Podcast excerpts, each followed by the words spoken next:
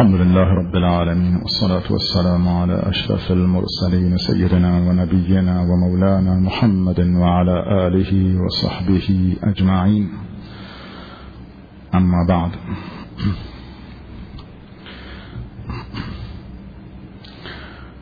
در ادامه بحث شب گذشته پیرامون جایگاه و فضیلت یاران پیامبر صلی الله علیه وسلم قرار شد که از دیدگاه قرآن و آیات قرآن این مطلب را بیشتر بررسی بکنیم تا به جایگاه یاران پیامبر صلی الله علیه وسلم در کتاب ماندگار ابدی که تا قیام قیامت خوانده می شود و اعتبار دارد به جایگاه یاران و اصحاب آن حضرت در این کتاب کتاب آسمانی پی ببریم. و ما معتقدیم که قرآن قول فصل است. انه لقول فصل. قولی است فیصل دهنده. و قرآن را خداوند به عنوان فرقان نازل کرده است. شهر رمضان الذي انزل فيه القرآن هدى للناس وبينات من الهدى والفرقان. تبارك الذي نزل الفرقان على عبده. قرآن فرقان است. و آیات آن فیصله دهنده و جدا کننده بین حق و باطل است. و هر انسان حق جو و حق طلب می تواند به قرآن مراجعه بکند و حق را از قرآن بیابد و برداشت بکند. این بهترین راه است برای اینکه انسان بتواند راه نجات و هدایت را بپیماید. منطق ما منطق اهانت به کسی نیست ما بنا داریم در صحبت من. خدای کرده به احدی اهانت کنیم. اصولا ما نیازی نداریم به اهانت به دیگران. و منطق قرآن و منطق دین ما منطق استدلال و برهان است. منطق حجت و حجت و بیان و استدلال است که انسان با استدلال و با حجت بتواند حرف خود را بزند. بدون اینکه نیازی داشته باشد که به کسی بپرد مثلا یا اهانتی بکند. این نقطه ضعف انسان را میرساند کسی بخواهد با اهانت به دیگران حرف خود را به کرسی بنشاند مثلا. این است که ما بنا نداریم به احدی در این رابطه خدای کرده به اعتقاد کسی اهانتی روا بداریم و کسی هم نیست که ما بخواهیم به او اهانت بکنیم چون همه اصحاب و همه یاران پیامبر صلی الله علیه وسلم و همه اهل بیت پیامبر صلی الله علیه وسلم برای ما فوق العاده محترمند. و هیچ کسی نیست که از بین این افراد ما بخواهیم خدای ناکرده به او اهانتی روا بداریم این است که از دیدگاه قرآن این قضیه بررسی بشود بهتر از هر چیز دیگری است چون قرآن مورد اتفاق امت است و همه امت اسلامی به قرآن عشق میورزند و قرآن را به عنوان کتاب مقدس روی سر می‌گذارند و میبوسند.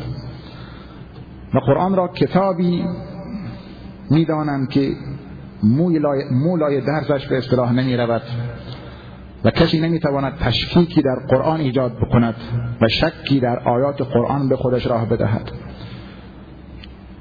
از اونجایی که از اونجایی که این کتاب مورد اتفاق امت هست بهترین راه این است که برای حل بعضی از اختلافات یا برای فیصله بین بعضی از اختلافات به قرآن مراجعه شود. اصولا ببینیم قرآن پیامبر را چگونه توصیف می کند خداوند پیامبر را مبعوث کرده است. برای چه هدفی؟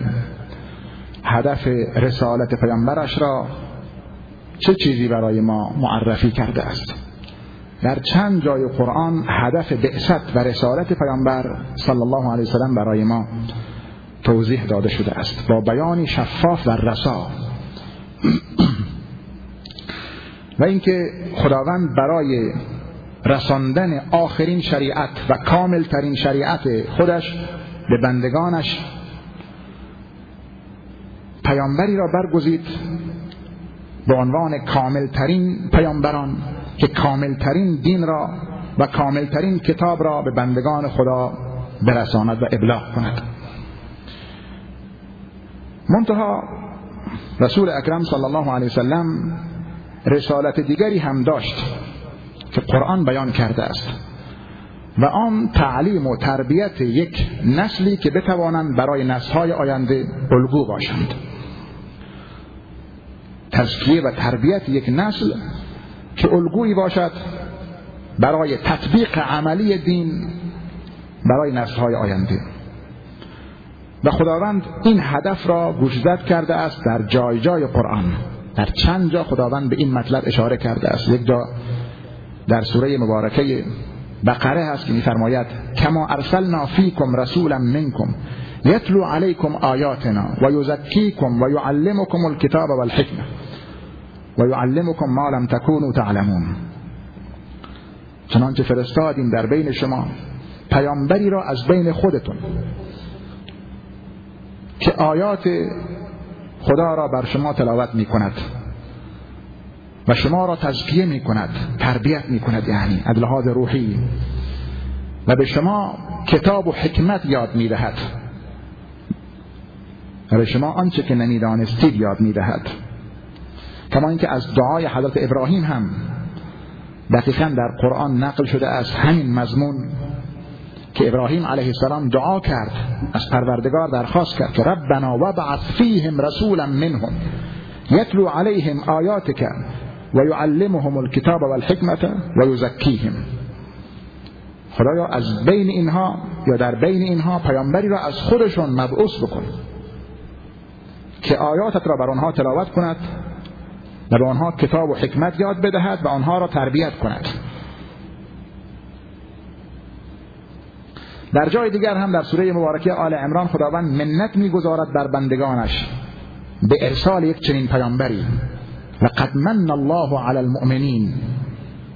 بر بندگان خودش بر مؤمنان منت می‌گذارد. یقینا منت گذاشته از خداوند. بر مؤمنان اذ بعث فیهم رسولا من انفسهم. هنگامی که از بین خودشون پیامبری را مبعوث کرد در بینشون یتلو علیهم آیاته و یزکیهم و یعلمهم الکتاب و الحکمه. که آیات خدا را بر آنها تلاوت می کند و آنها را تربیت می کند تسکیه می کند پاک می کند یعنی از همه آلودگی ها و آنها را پرورش می دهد یعنی.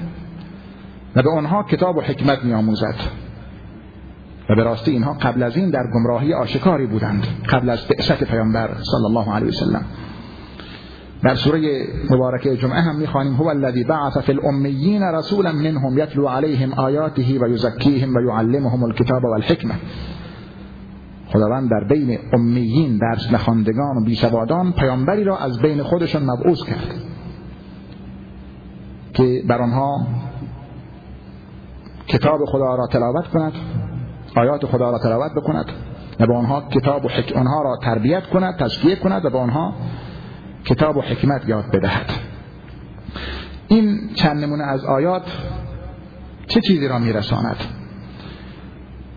این در واقع اشاره خیلی واضحی است به اینکه هدف بعثت پیامبر صلی الله علیه وسلم یا هدف مهم آن این بوده است که یک نسلی را تربیت کند. و به آیندگان اون نسل را معرفی کند به عنوان یک الگو. یک الگو از تطبیق عملی دین. هم برای فهم دین و هم برای عمل کردن به دین. باید افرادی باشن بالاخره. حالا یه سوال اینجاست که وقتی خداوند یک چنین پیامبری را با این هدف والا مبعوث می کند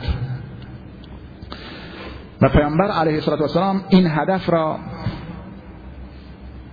به عنوان یک هدف دنبال می کند اون هم نه به شیغه غایت نفرموده از خداوند لیزکیهم و لیعلمهم الکتاب و الحکمه تا این کار را انجام بدهد یعنی خدا پیامبر را مبعوث کرده است برای اینکه مثلا به آنها کتاب و حکمت یاد بدهد یا برای اینکه آنها را تزکیه کند. نه تعبیر قرآن طور دیگری است. خدا دارد خبر می‌دهد از عملی شدن این کار. و اینکه پیامبر دارد این کار را انجام می‌دهد. دارد با یاران خودش کار می‌کند. روی آنها دارد کار می کند به آنها دارد کتاب و حکمت یاد می دهد آنها را دارد تزکیه می کند یک کار عملی نه یک چیزی که هدفی باشد در آینده. که پیامبر مثلا به اون هدف بخواهد برسد نه. خدا دارد از یک کار عملی که دارد صورت می‌گیرد خبر می‌دهد. این شیغه قرآن به این صورت هست. لفظ قرآن اینطور هست. یزکیهم و یعلمهم الکتاب و الحکمه یعنی دارد این کار را می‌کند. نفرموده است لیزکیهم تا آنها را تربیت بکند. یعنی هنوز تربیت نکرده است آنها را. می‌خواهد آنها را تربیت کند مثلا. که معلوم نیست به این هدف برسد یا نرسد. نه می این کار را دارد انجام می‌دهد. دارد با یاران خودش کار می‌کند. آنها را تربیت می‌کند با آنها یاد می‌دهد. آیا پیامبر به این هدف رسیده است یا نه؟ قرآن که می‌گوید رسیده است اصلا. دارد این کار را انجام می‌دهد.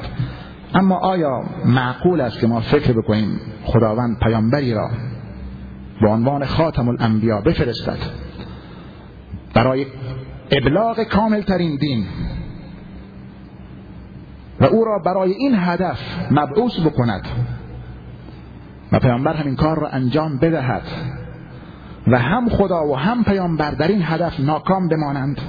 آیا معقول است یعنی کسی تصور بکند اینطور؟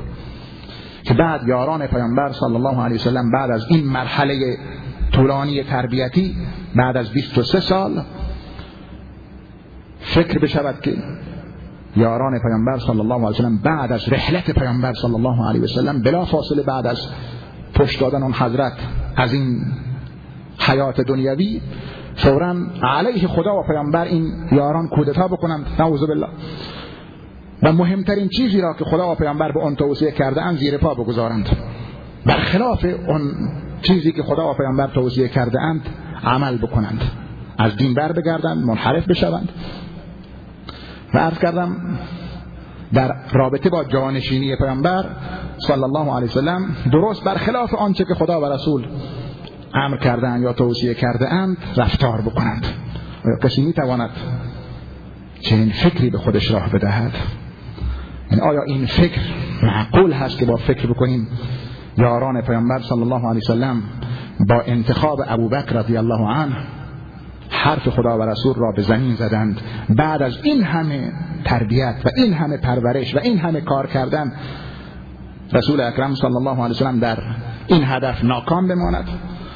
خداوند هم نعوذ بالله در ارسال پیامبری که این هدف را برآورده کند ناکام بماند. این در واقع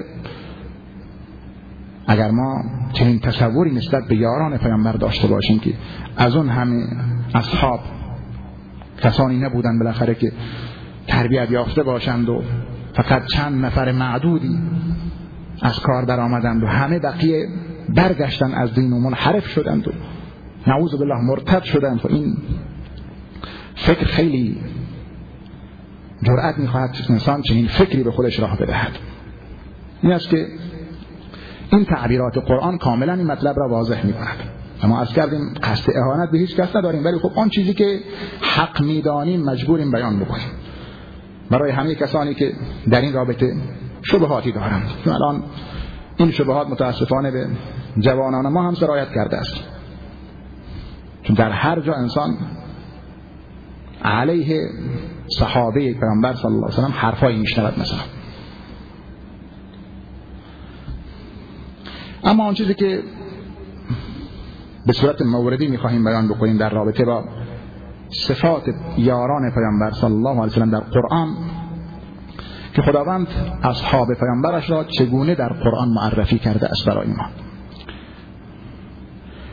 اولین نکته ای که من شب گذاشتم اشاره کردم اعلام رسمی خدا مبنی بر رضایت از یاران پیامبرش است که خداوند در چند جای قرآن رسما اعلام کرده است که از یاران پیامبرش راضی است. از آنها اعلام رضایت کرده است. و این اولا بیانگر صلاحیت یاران پیامبر هست صلاحیت حال اونها و اخلاص اونهاست چون خداوند از انسانهای ناپاک که هیچ وقت راضی نمی شود ان الله لا فان الله لا يرضى عن القوم الفاسقين و باز نشانه ورود آنها به بهشت است. کسی که خدا از او راضی باشد و رضوان من الله اکبر بزرگترین نعمت بهشت است که خداوند برای بهشتیان رضایت و خوشنودیش را بعد از اینکه به بهشت وارد شدند اعلام می کند حالا نسبت به یاران پیامبر این رضایت و خوشنودی در همین دنیا اعلام شده است. اون هم در کتابی جاویدان.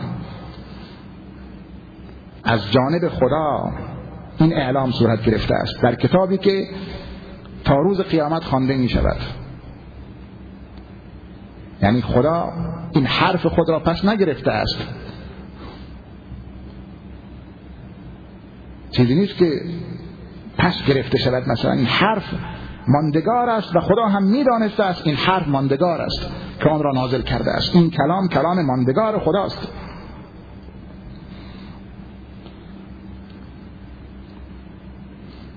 این آیه که در سوره مبارکه توبه خدمتون عرض کردم شب قبل باز هم اشاره می‌کنم به این آیه و السابقون و السابقون الاولون من المهاجرین والانصار والذین اتبعوهم باحسان رضی الله عنهم ورضوا عنه وأعد لهم جنات تجري تحتها الأنهار خالدين فيها أبدا. ذلك الفوز العظیم سابقین اولین را از مهاجرین و انصار. یعنی کسانی که سبقت گرفتن به سوی اسلام و مهاجرین و انصار را خداوند اینجا بیان کرده است. بدون تخصیص. مهاجرین و انصار شامل همه یاران پیامبر صلی الله علیه و سلم. می‌شود کلا سابقین اولین کسانی هستند که بعضی گفتن قبل از تحویل قبله ایمان آورده اند. قبل از تغییر قبله یعنی در همون چهارده سال اول بعثت پیامبر. بعضی گفتن کسانی که در جنگ بدر شرکت داشتند در سال دوم هجری یعنی تا سال 15 بعد از بعثت پیامبر 15 سال بعد از بعثت پیامبر مسلمان شدند. بعضی هم گفتن کسانی که در سال هفتم هجری در در سال ششم هجری بخشید در در صلح حدیبیه در بیعت رضوان شرکت داشتند. و با پیامبر بیعت کردند. بیعت شجری بالاخره آن چیزی که مسلم است این است که خداوند در رابطه با اهل شجره اونهایی که با پیامبر زیر درخت بیعت کردند در سال ششم هجری بیعت بر سر مرگ که تا پای مرگ بجنگند. وقتی که مسلمانان می‌خواستند عمره بروند به اتفاق پیامبر صلی الله علیه وسلم در سال ششم هجری و آنها مانع شدند از ورود پیامبر و یارانش به مکه. پیامبر و پیامبر علیه السلام حضرت عثمان بن عفان را فرستاد به اتفاق جمعی برای مذاکره با قریش. چون بالاخره او از افراد بسیار متشخص و سرشناس بود. این است که چون اقوام و عشیره زیادی در مکه داشت قطعا کسی نبود که بتوانند آنها به او آزاری برسانند. بعد اینکه عثمان رضی الله عنه به مکه رفت برای مذاکره که با آنها مذاکره بکند که مسلمانان بتوانند وارد شوند به مکه. راه بدهند آنها را به مکه مکرمه. شایع شد که عثمان رضی الله عنه به شهادت رسیده است. آنها او را به شهادت رساندند. شایع شد و اینجا بود که پیامبر صلی الله علیه وسلم با یارانش بیعت کرد برای جنگ با این افراد. و اصحاب بر سر قیام تا مرز مرگ و جان دادن با آن حضرت بیعت کردند. هزار و پانصد نفر با پیامبر خدا صلی الله علیه وسلم در اونجا زیر درخت بیعت کردند. و اون بیعت به نام بیعت شجره یا بیعت رضوان نامیده شده است. چون خداوند از کسانی که آنجا بیعت کرده اند رسما اعلام رضایت کرده است. لقد رضی الله عن المؤمنین اذ یبایعونك تحت الشجره فعلم ما في قلوبهم فأنزل, فأنزل السكينة عليهم وأثابهم فتحا قریبا. یقینا خداوند راضی شد از مؤمنان. و هنگامی که با تو بیعت می‌کردن زیر درخت. پس خداوند دانست آنچه که در قلبهای اونهاست می‌دانست یعنی خداوند دانست که چه در قلبهای اونهاست از ایمان و تقوا. فانزل السکینه علیهم آرامشی بر دلهای آنها نازل کرد و اصابهم فتحا قریبا و پاداش داد به آنها فتحی نزدیک که در آینده نزدیکی آنها توانستند به مکه وارد شوند بعد از صلح حدیبیه که خداوند اینجا صلح حدیبیه را فتح نامیده است. آن چیزی که اینجا مسلم است این است که اعلام رضایت خدا از اهل بیعت رضوان که 1500 نفر بودند. نه ده 15 نفر یا 17 نفر. 1500 نفر از یاران پیامبر کلا عمده اصحاب پیامبر اون موقع بیشتر از این تعداد نبود که در اون موقع ظاهرا. یعنی اکثر یاران پیامبر اونجا بودند.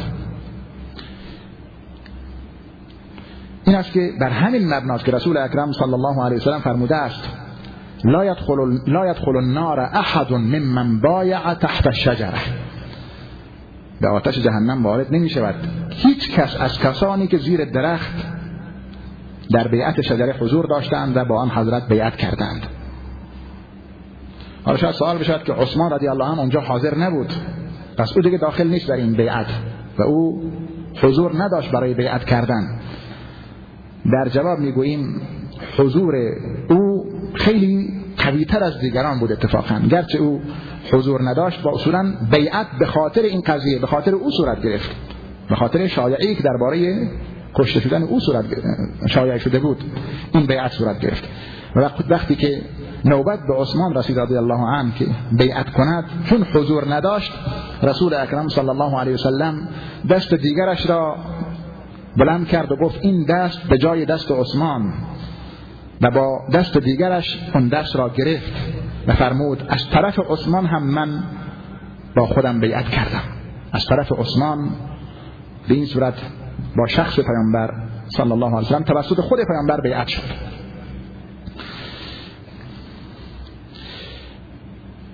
از آیاتی که باز در جایگاه صحابه و فضیلت آنها حائز اهمیت هست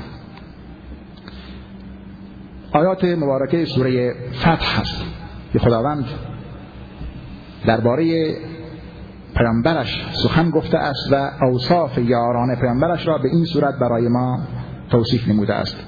اصحاب را مورد رضای خدا و کسانی که رضای خدا را میطلبند توصیف نموده است. محمد رسول الله صلی الله علیه وسلم والذین معه ببینید کسانی که با او هستند یعنی اصحابی که همراه او هستند چه اوصافی دارند؟ این اوصاف را خداوند بیان کرده است و آن را نسبت داده است به کتابهای آسمانی گذشته که در کتابهای آسمانی گذشته جایگاه یاران پیامبر همونجا هم تثبیت شده است و اوصاف آنها بیان شده است. یعنی اونها اونقدر شرف و منزلت داشتند که کتابهای آسمانی گذشته هم به آنها اشاره کرده است. به خاطر شرافت و منزلتشون.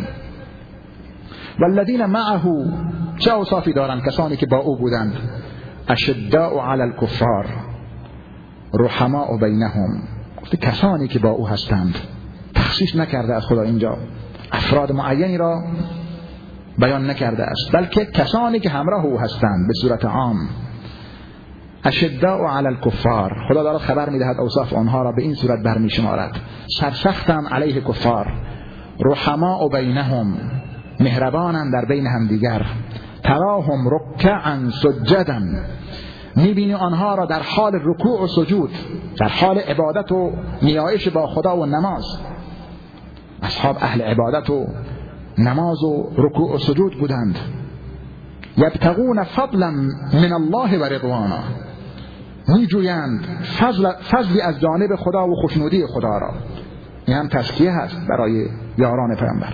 اینها قصدشون طلب رضای خدا بوده است در هر کاری که انجام می‌دادند. اخلاص کامل اصحاب را دارد برای ما ترسیم می کند یبتغون فضلا من الله و رضوانا. سیماهم فی وجوههم من اثر السجود. نشانه ایمان و صلاحیت آنها در چهرهایشان آشکار است از آثار سجده. یعنی صورتهایشون هم از آثار سجدهشون نورانی و درخشان است. این اوصاف برای یاران پیامبر در قرآن بیان شده است. ذالک مثلهم فی التوراه. این صفت آنها در تورات است. و مثلهم فی الانجیل. اما مثال آنها یا صفت صفت آنها در انجیل چگونه است؟ که زرع اخرج شطعه اوصاف یاران پیامبر در انجیل به این صورت آمده است. به نفس قرآن. حالا انجیل این زمان شاید تحریف شده است و شاید این اوصاف باشد یا نباشد نمی‌دونم ولی خب این اوصافی است که خداوند از اون خبر داده است که در کتاب آسمانی گذشته انجیل این اوصاف را به این صورت برای یاران خاتم الانبیا توصیف نموده است. مثلهم فی الانجیل کزرع اخرج شطعه مثال آنها مانند زراعتی است که بوته اش را بیرون آورده است از زمین. این زراعتی که اول جوانی می‌زند به اصطلاح و بوته اش بیرون میآید. فآزره فاستغلظ. این بوته را تقویت می کند محکم می کند و این بوته نازک قوی می شود فاستغلظ. بزرگ می شود غلیظ و ستبر می شود و زخیم می شود فاستوا علی سوقه. بر ساقه هایش بلند می شود اون بوته خیلی باریک و نازک ستر می شود زخیم می شود و بر, شاخ بر ساقهش بلند می شود. یعجب الزراع. این گیاه یا این درخت کشاورزان یا زراعت کنندگان را به شگفت می آورد. وقتی که اول بوته از زمین بیرون بیاید بعد کم کم بزرگ بشود غلیظ و محکم بشود آسیب ناپذیر بشود. اول هم یاران پیامبر در ضعف بودند در قلت بودند کم کم توسعه یافتند هم از لحاظ کیفیت هم از لحاظ کمیت. کیفیت و کمیتشون بالا رفته گرد هم تربیت شدند و ایمان در قلب آنها رسوخ پیدا کرد. قوی شدن از لحاظ ایمانی و هم از لحاظ عدد قوی شدند. معجب الزراع. که این درخت که یاران پیامبر به آن تشریف شده اند این درخت اونقدر بزرگ می شود که دیگه زراعت کننده یا کشاورز را به شگفت می آورد لیغیظ بهم الکفار. هدف چیست بلا؟ تا خداوند با یاران پیامبر کفار را به خشم بیاورد. کافران را خشمگین کند. هدف این است. خدا می‌خواهد به این وسیله دین خودش را جهانی کند. دین خودش را نصرت بدهد. آنهایی که نمی‌خواستن این دین رشد بکند و توسعه پیدا بکند تن به شکست بدهند خار و ذلیل بشوند. مشرکین مکه که پیامبر و یارانش را به هجرت وادار کردند و مجبور کردند که از مکه بروند به مدینه دوباره بعد از هشت سال بر بگردند. در سال هشتم هجری در بیستم رمضان اون سال با ده هزار نفر اصحاب پیامبر برگشت به مکه و مکه را فتح کرد و خداوند نصرت خودش را نازل کرد. لیغیظ بهم الكفار. وعد الله الذين آمنوا وعملوا الصالحات منهم مغفرة و اجرا عظیما خداوند اونهایی را که ایمان آوردند و اعمال صالح انجام دادن از بین اینها وعده داده است به مغفرت و آمرزشی از جانب خودش و پاداشی بزرگ. این در واقع از اوصاف یاران پیامبر هست که باز صراحتا در قرآن بیان شده است. همچنین درجه برتر اصحاب پیامبر در آیه دیگر در سوره مبارکه حدید است ظاهرا که اصحاب را نسبت به کسانی که بعد از فتح مکه مسلمان شدند برتری می‌دهد. لا یستوی منکم من انفق من قبل الفتح و قاتل. اولئك اعظم درجة من الذين انفقوا من بعد وقاتلوا. وكلا وعد الله الحسنى. والله بما تعملون خبیر چون بالاخره بعد از اینکه مکه فتح شد دیگه افراد گروه گروه آمدن مسلمان شدن دیگه. اون موقع دیگه شوکت و عظمت اسلام را مشاهده کردن و جف اونها را گرفت به اسلام و تحت تأثیر قرار گرفتند. اون حیبت اسلام آنها را مجذوب خود کرد و گروه گروه آنگونه که قرآن توصیف کرده اند و رأیت الناس یدخلون فی دین الله افواجا. گروه گروه از مردم به دین خدا وارد شدند. اما آنهایی که قبل از آن ایمان آورده بودند اینها با آنهایی که بعدا ایمان آورده اند برابر نیستند.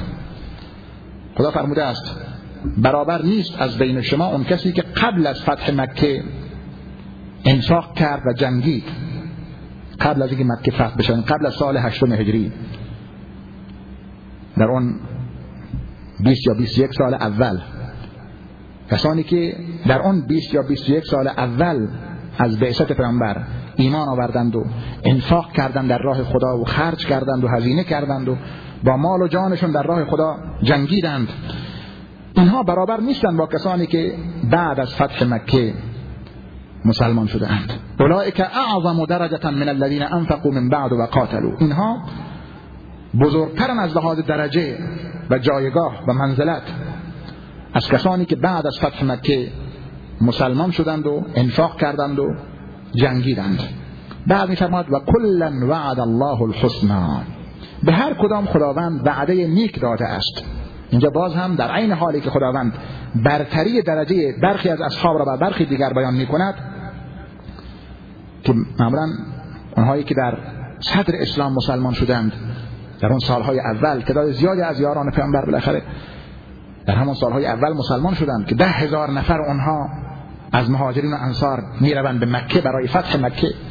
تعداد کمی نبودن یعنی ده هزار نفر. به اضافه اون مسلمانان دیگری که بودند از زنان و کودکان مثلا ده هزار نفر خالصا به عنوان لشکریان اسلام و سپاهیان اسلام از مکه از مدینه می‌روند به مکه برای فتح مکه.